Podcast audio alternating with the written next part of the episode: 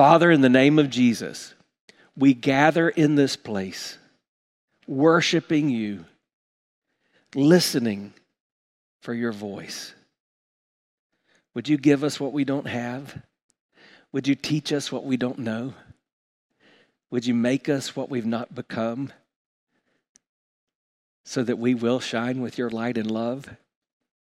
Oh God, so many things in this world distract us our physical health, our financial well being, our jobs, our family. And yet today we've come to hear from you. And over these next few weeks, we desire to hear from you about how you would have us to be a part of this process. So here we are listening. Speak, Lord. Speak. And in these next few minutes, where we talk about your call to the nations, the very thing we've sung about already this morning. Lord, I pray that the words I say and my thoughts would be pleasing to you, my strength, my Redeemer. And Father, you who draw all men and women, boys and girls, to yourself, you're the one who calls us. Lord, would you call someone to you today? Lord, there's someone that's come in unsure about their salvation. Would you clarify that today? And Lord, would you allow all of us to walk out of here with a greater commitment to what you have put us here for? And we ask this in the name of Jesus. Amen.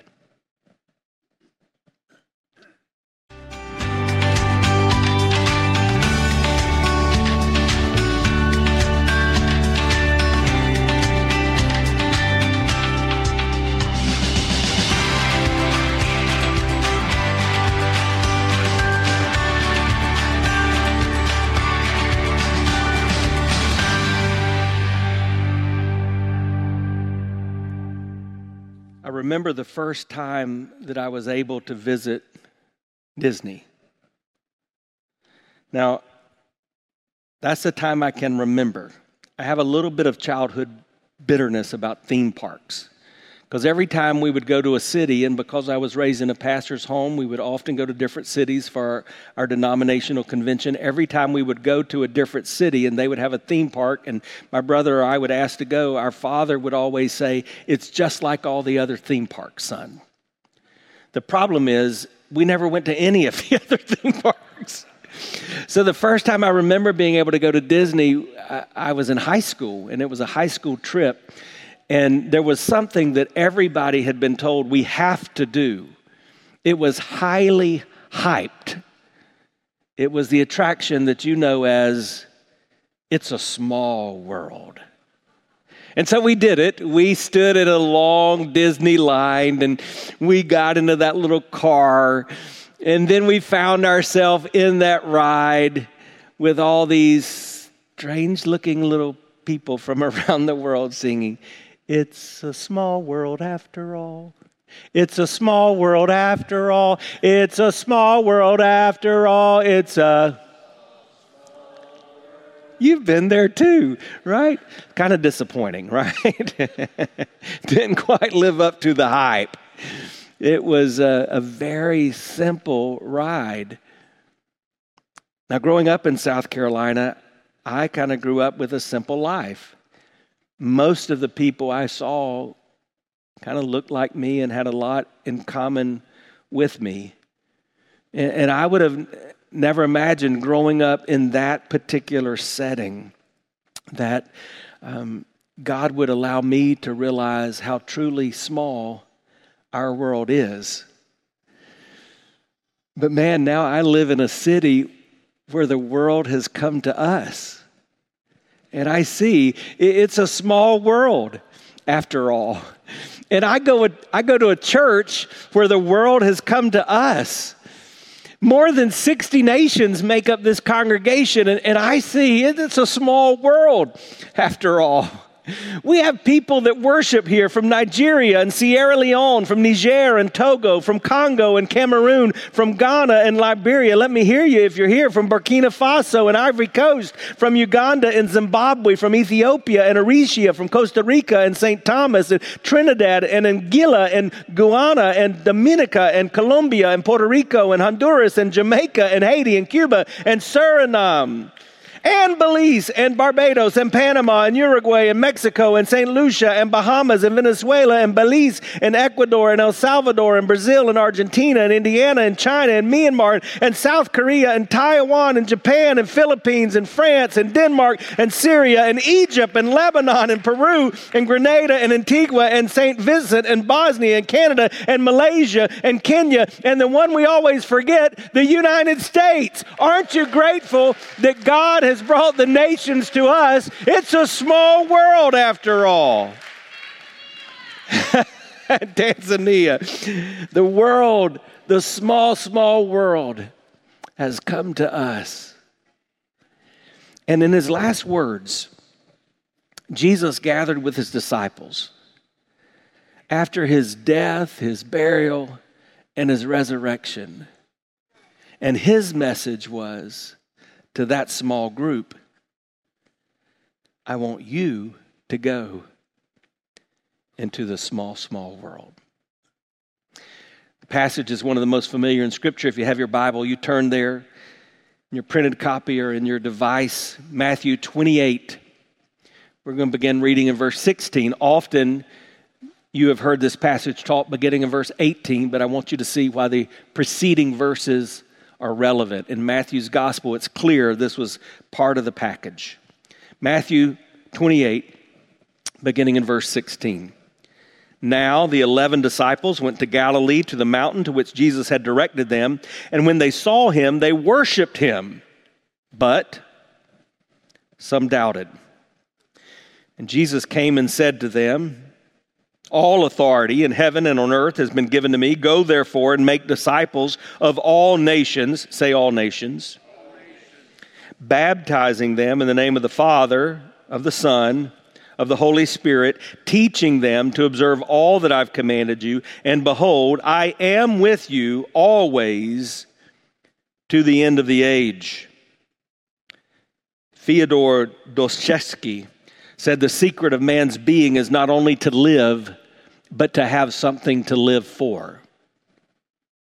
And Jesus, in these red letter words, was telling his disciples what they were to live for.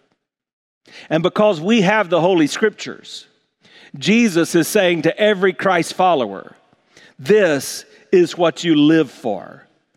In a sense, he's saying, You are here for the nations. I want to make something clear that I don't think was very clear while I was growing up. I had a great church. My dad, my hero, was the pastor. Every year we'd have missionaries come from foreign countries and, and they would give great presentations about how God was working through their ministry. And I knew, even as a child, that some may go, but that seemed like maybe that was the gospel green beret. Not everyone was called to the nations. That's just for those, what we back then called foreign missionaries. And yet, as I have grown in my faith and as I read the Great Commission, this is what I understand. Every Christ follower has some responsibility for the disciple making process of the nations of the world. It's not just those who are vocational missionaries and get on a plane and go, but it's you and me. Every Christ follower has some responsibility for the disciple making process of the nations of the world. There's no way I can read the words of Jesus without understanding that. And this passage makes it clear. Beginning in that first verse, verse 16, I think when we look at that verse, we see a calling that we too must confirm. What was the calling? It was to be a disciple of Jesus Christ. In verse 16, we see that the disciples, the 11, had gathered together there where Jesus had told them to be. Now, there's a couple of things that I want you to see about this. First of all, I want you to see that Matthew points out there were 11 in this crew. Now, originally, how many disciples were there? We know what happened. Judas betrayed Jesus. By this point, he's taken his own life, he's hung himself. And so Matthew is pointing out that even after the life, the death, the burial, the resurrection of Jesus, you have a small group of true disciples. There's something I, I, want you to be reminded of today. You can be in close proximity to the things of God and not prioritize the heart of God. So you can hang out with people of faith uh, like we're doing today. You can occasionally drop in on a church setting. You can be a member on a roll. You can even give in an offering plate or an offering box and not really understand what it means to walk in your faith with the priorities of God. And yet, that's what was taking place with these disciples. They were the true disciples of, of Christ, they were the ones who were called.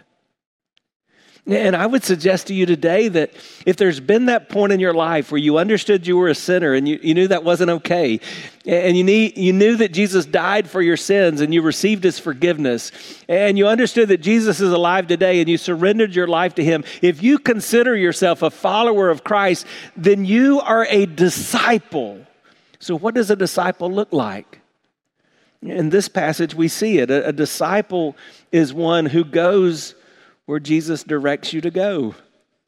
For them, it was the Mount of Olives. They went and they were spending these last days with Jesus, actually in that same place that Scripture tells us he will return.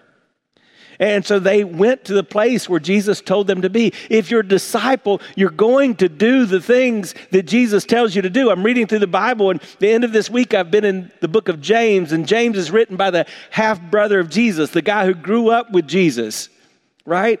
That means Joseph and Mary were his father and mother.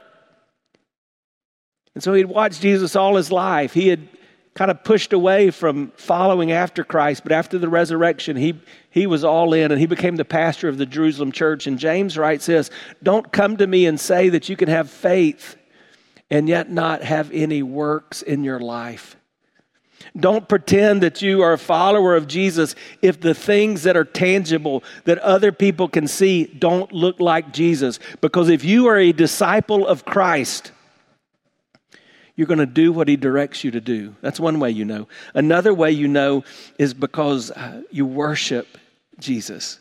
So the disciples went to where Jesus directed them to be. And when they saw him, what did they do? They fell on their face and they worshiped him. If you are a true disciple of Jesus, when you come into a church setting, it doesn't matter if the lights are high or low. It doesn't matter if the music is loud or soft. It doesn't matter if you like the style or you don't like the style. It doesn't matter how you're dressed. If you are a follower of Jesus Christ, when you come into a worshipful setting in the, in the context of a holy God, you're drawn to worship Him. It's your natural response.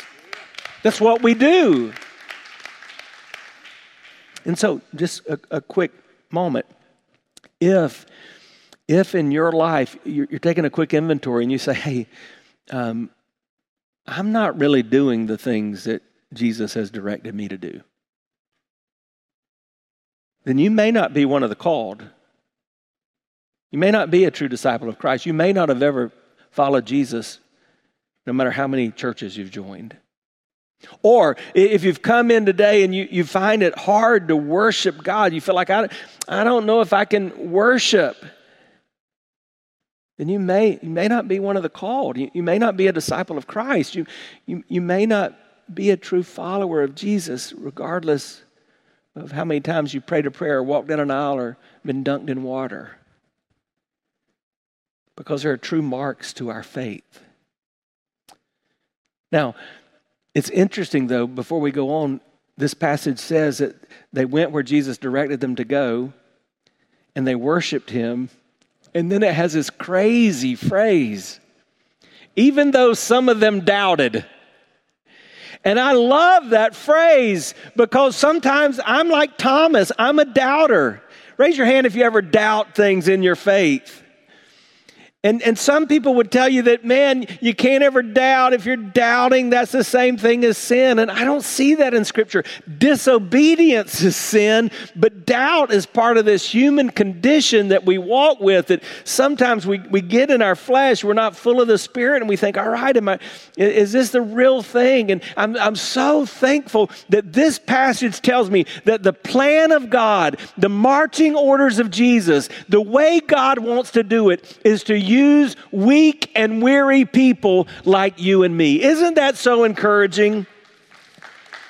He uses even those who doubt. So, before we move on, I just want you to think about that. Have you responded to the call? Are, are you one of the called? So, for the meetings that hap- that's happening today in the presence of Jesus, are you there? Are you on the mountaintop? Are you, are you where He's asked you to be? All right, there's a second thing though.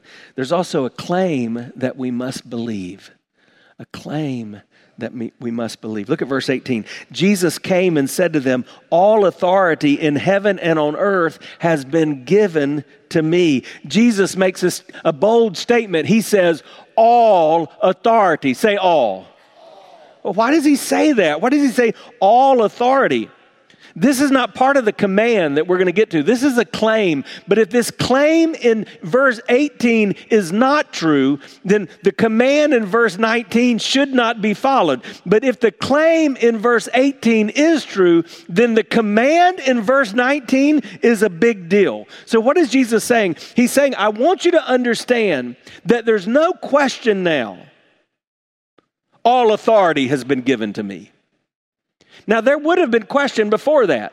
We know that because the disciples kept asking the questions. Jesus, when you're going to establish your kingdom? When you're going to do things the way we want you to do it?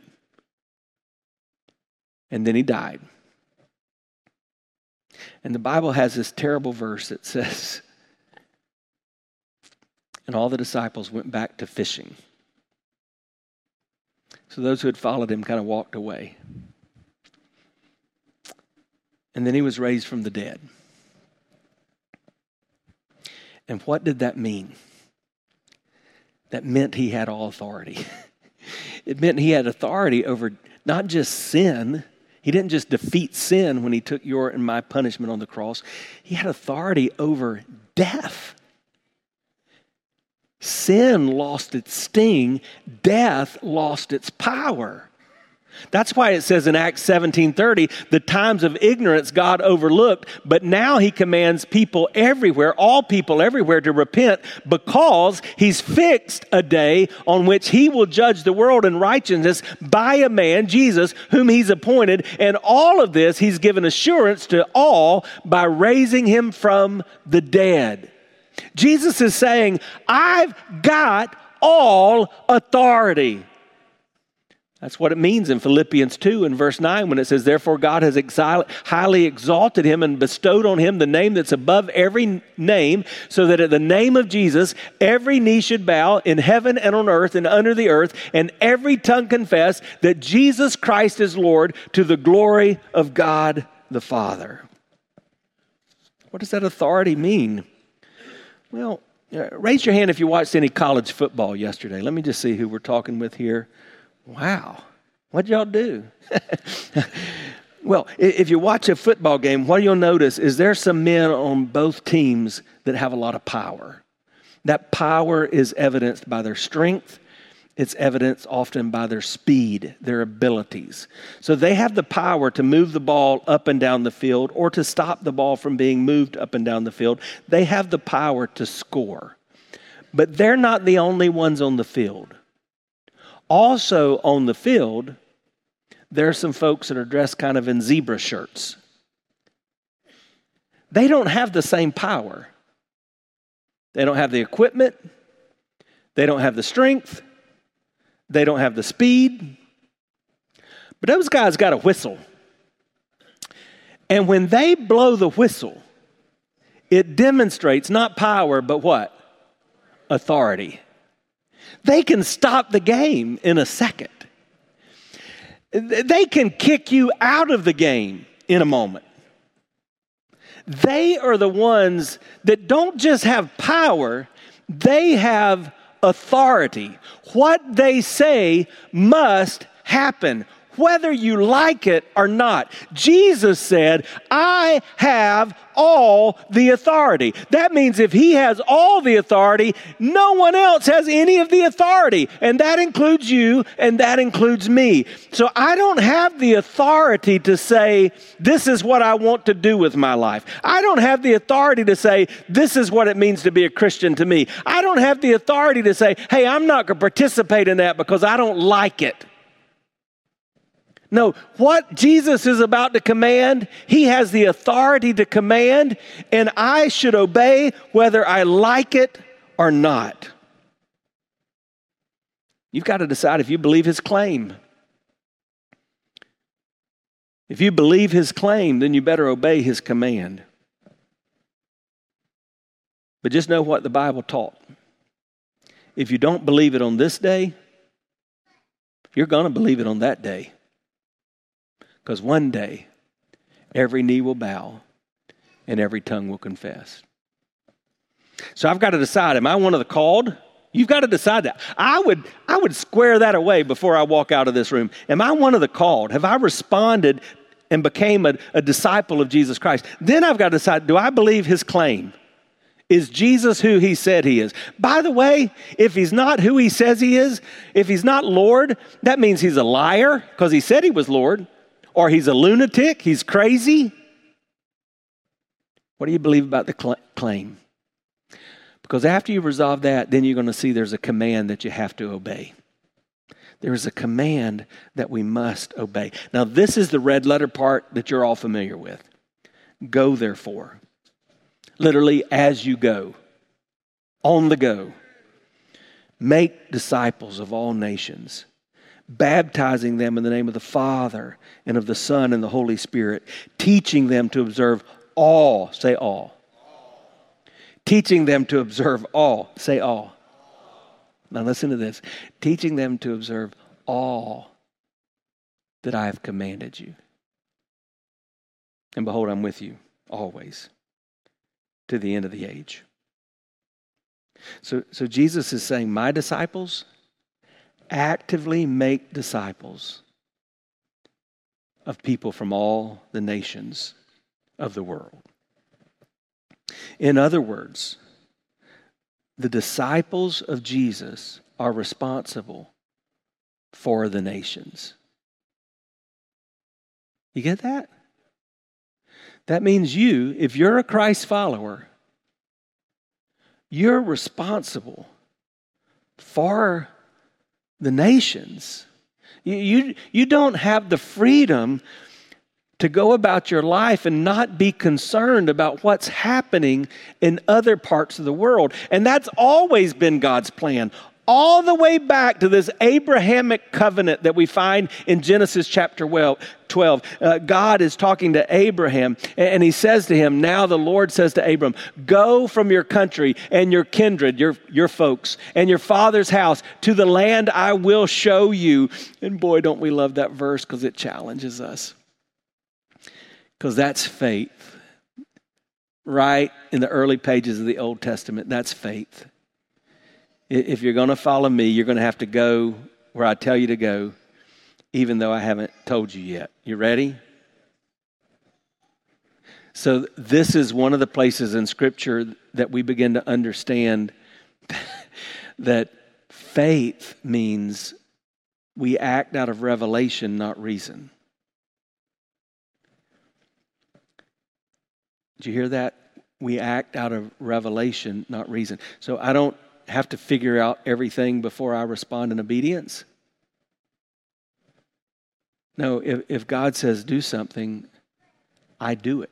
And so, anyway, it goes on to say, And I will make of you a great nation, and I will bless you and make your name great so that you will be a blessing. I will bless those who bless you, and him who dishonors you, I will curse.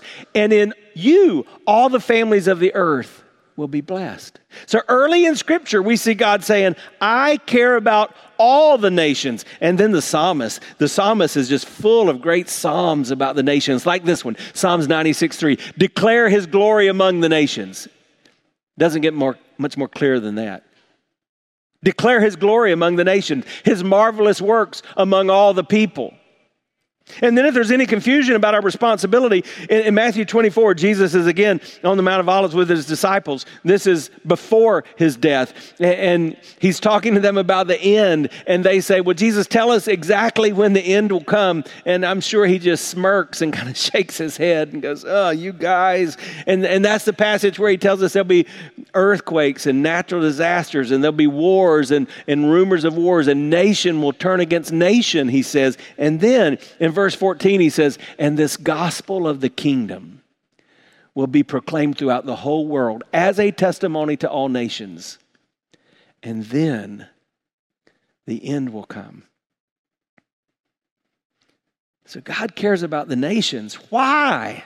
Why is this such a big deal? It's such a big deal because at the end, when we're there in heaven, and, and whatever that means and however that looks, and, and, and pearly gates and golden streets and, and seeing all your loved ones that have gone before you and uh, going and inhabiting the mansion that he's preparing for you. When you're there part of what's going to be happening is described in revelation 7 and verse 9 and this is what it says and then i looked and behold a great multitude that no one could number from read it from every nation from all tribes and peoples and languages standing before the throne and before the lamb clothed in white robes, with palm branches in their hand, crying out with a loud voice Salvation belongs to our God who sits on the throne and to the Lamb. You see, the, the reason Jesus gives us this final word, these marching orders, is because his forever plan involves the nations. So, we who are followers of Jesus should be asking the question how do we get there from here?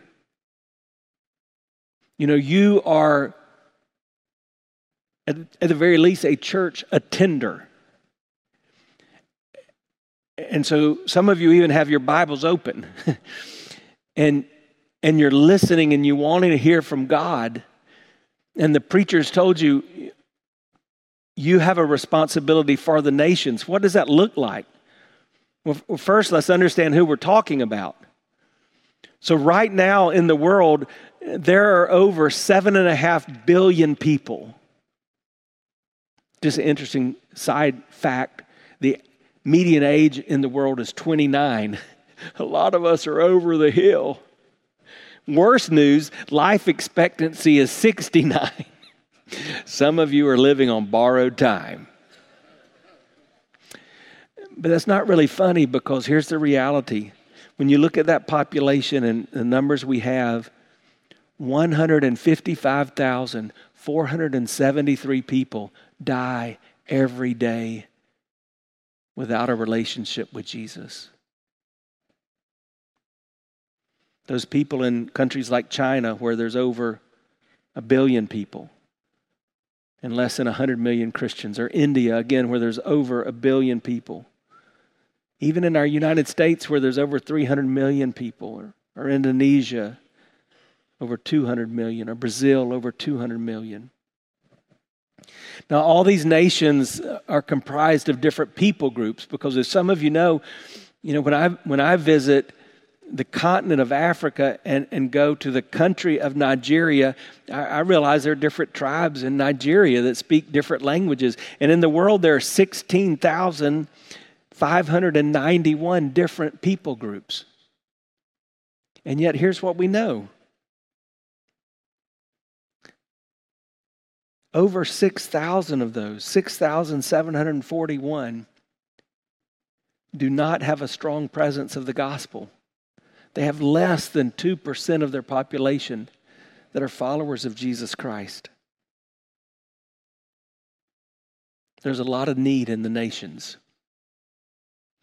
So you wonder Are we making a difference? And the answer is yes. It's days like today that I'm proud to tell you, though you may not realize, our church is affiliated with the Southern Baptist Convention, and our denomination partners together to have the largest missionary sending force anywhere in the world. There are 3,667 missionaries today that are on the field because of you. Every time you give to this church, you go to support those missionaries on the field and they're in some of those hard places. They're making a difference for you. 91% of those missionaries are in areas where people are unreached with the gospel. Like a brand new affinity group we've established called the Asian Pacific Rim. We have over 1,000 missionaries that are there trying to reach 2 billion people, with only 97 million of them being followers of Christ, with 44,000 of them dying daily without Christ. But, but, what about in our church, even apart from our denomination? You're making a difference in the nations. Uh, like the nation of Zambia, where working with sweet Miss Elizabeth, you were able to build a well and now, a village of 2,500 people in, in Zambia that used to have to walk 25 miles to get water doesn't have to do that because of you. You're making a difference in the nations.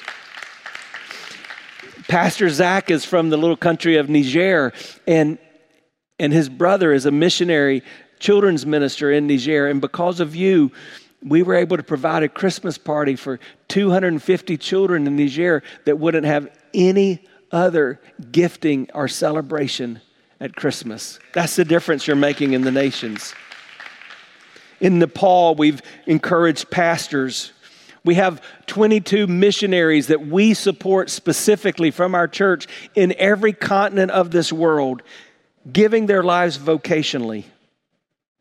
And you've supported some of the largest church plants on the globe. You've helped start a church in Maine that is now the largest church in New England. And you helped start a church in Canada that is one of the largest churches in Canada and is starting multiple churches in Canada. And even in the toughest places like Iran and Afghanistan, you were there by being a part of this church. But there's more to be done, isn't there? And now we know that the nations are here. If our church has more than 60 nationalities, then certainly there must be more around us. And there are. We're just a couple of miles away on this campus uh, from the ninth largest university in the country. And did you know that the University of South Florida now has more than 5,000 international students who've come here from outside of this country to study? and they've come from 145 different nations. And I've already told you that the largest mosque in North America is being designed to be built within a couple of miles of our church. When you understand this, I hope you realize that we have to be obedient to the command of Jesus. We have to live for the nations. That's why I'm excited about the fact that when you come alongside us and you participate in this FOR campaign, 10% of everything that's given is going to help reach the nations, whether that's across the street or around the world. We're prioritizing that because that is so important. So I'd ask you first, you've got to decide are, are you one of the called? Then you've got to decide do I believe the claim of Jesus? And then I have to decide am I going to obey his command? And that's where it gets scary on every level. Because there are college students and high school students, there may even be some adults in this room that you know in your heart you've been called to go, and yet you've hesitated because you were depending on reason, not revelation. And you let your fear take over. This summer represents 30 years that I, have been in ministry, full time, devoted to ministry.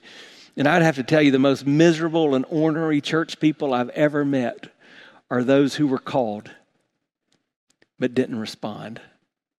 They didn't go. But others of you are fearful because you know we're talking about this financial commitment.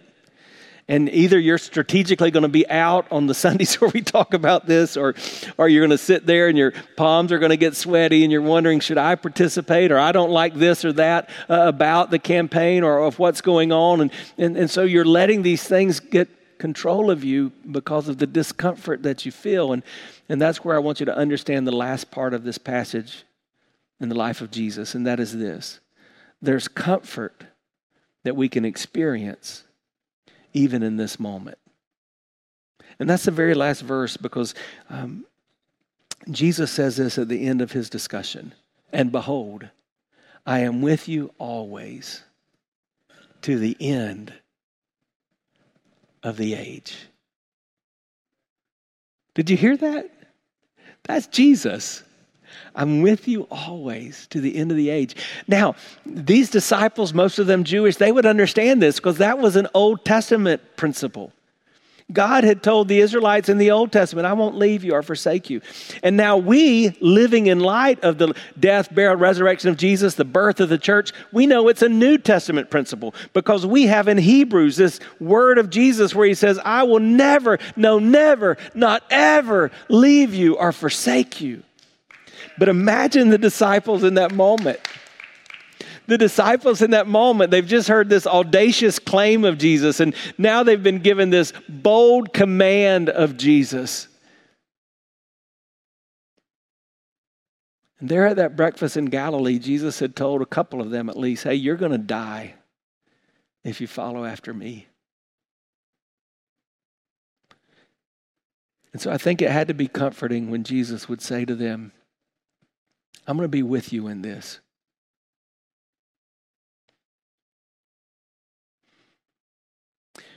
Any parent can understand that principle.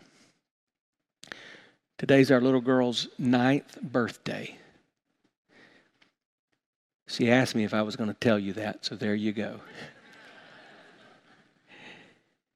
and also, November is National Adoption Month, and so I would just encourage you. It's not easy, but it could change your life and save a child if you consider that as part of your calling. Early this morning, when I was putting the finishing touches on this message, she was doing everything she could to stay in her bed, but her inner body was trying to wake her up because it was her birthday. And so I could hear her groaning. And so I put down my notes and my coffee and just listen for a second because as a parent, I wanted to know is she scared? Is she okay? Is she hurting? Because how many times have we in the middle of the night gone to a child and just touched their head and begin to rub their hair and say, It's okay. Daddy's here. Mama's here. I'm with you. See, when, when Jesus said, I'm with you, he was saying, That's all that matters. So go do this. This is not primarily financial, a financial message. But I would tell you in those 30 years, that's the biggest area of disobedience that I see in the lives of professing Christ followers people that are simply unwilling to trust God in doing what He said to do about being generous with their finances.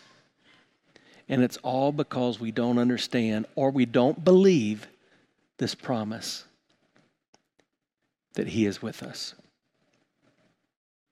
So, what's it going to be, church? Are you going to be obedient in this small, small world in going to the nations? Jesus has demonstrated his authority. He's promised his presence. We've got his power. We're without excuse. It's a small, small world. And he's sending you and me. And the long term story of this church is not going to be written about our buildings and our seating capacity.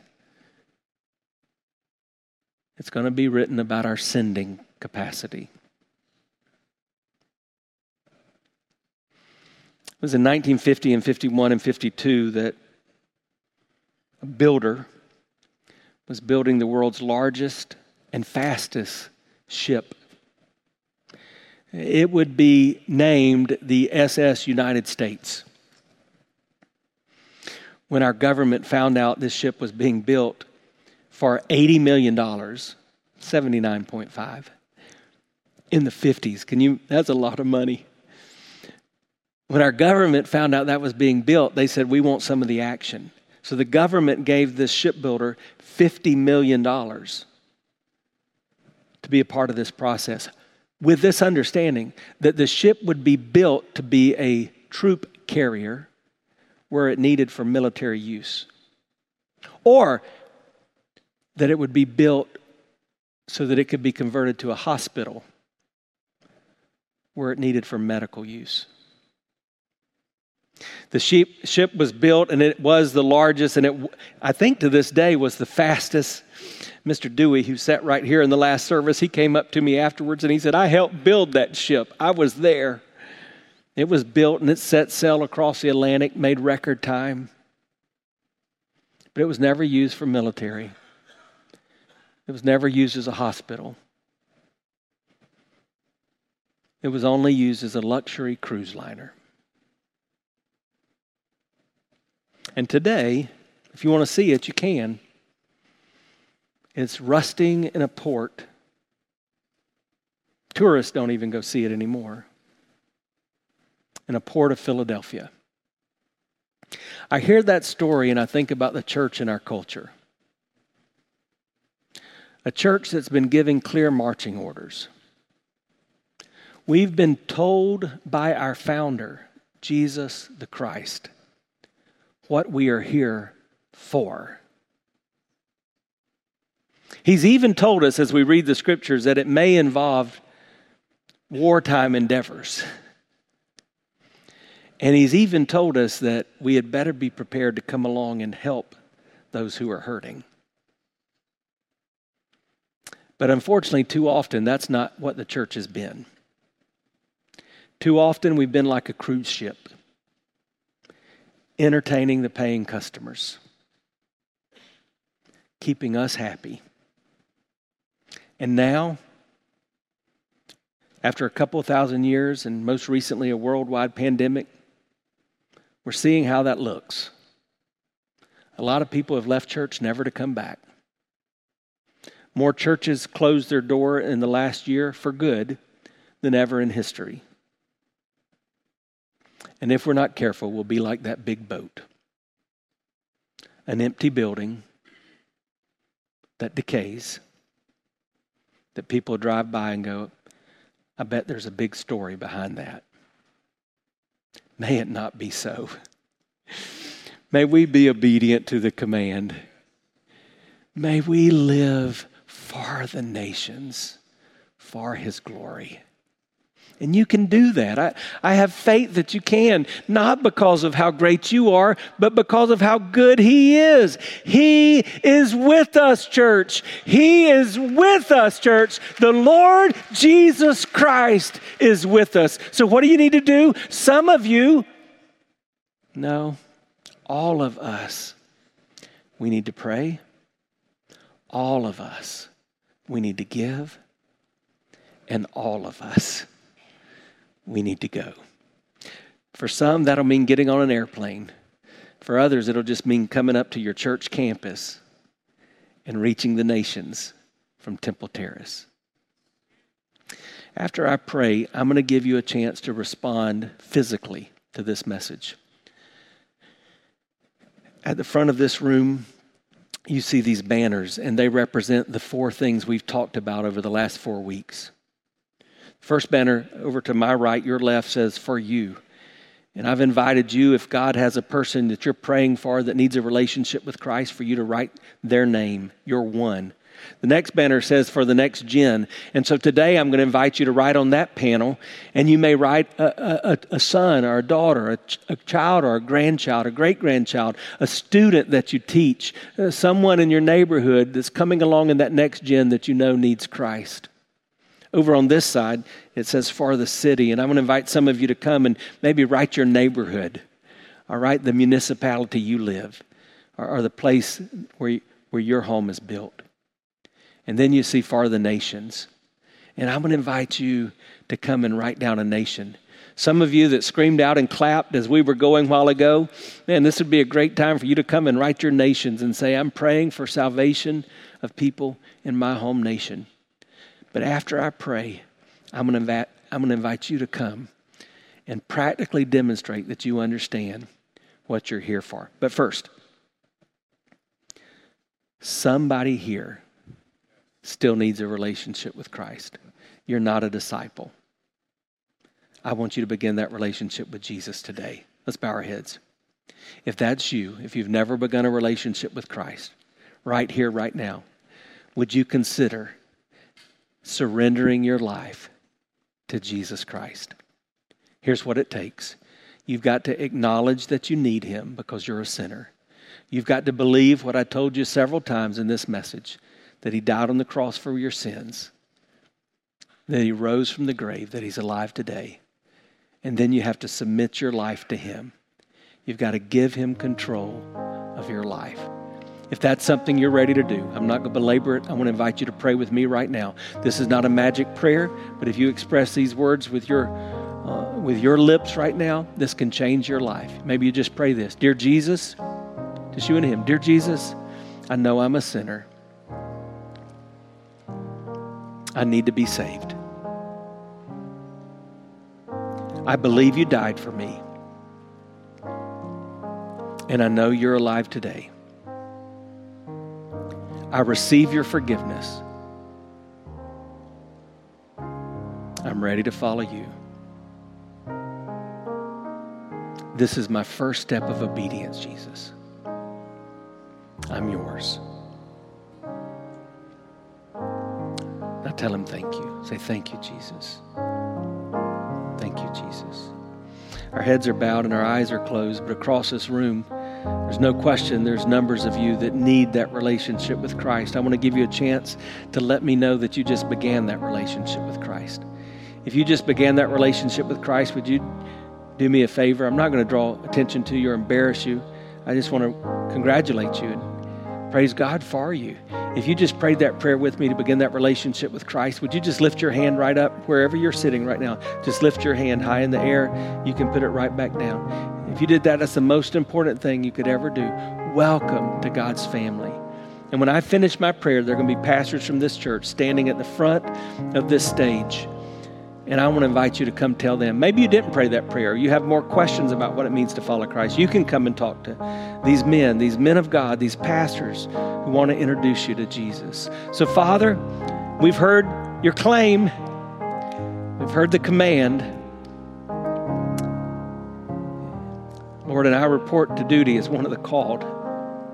I want to be obedient. Oh, God, I want to be obedient. Thank you for the promise, Jesus, that when it doesn't make sense to me, I've got you with me. Lord, I pray that these next few minutes would allow us just to put feet to the message in a practical way. In Jesus' name, amen. Would you stand together with me?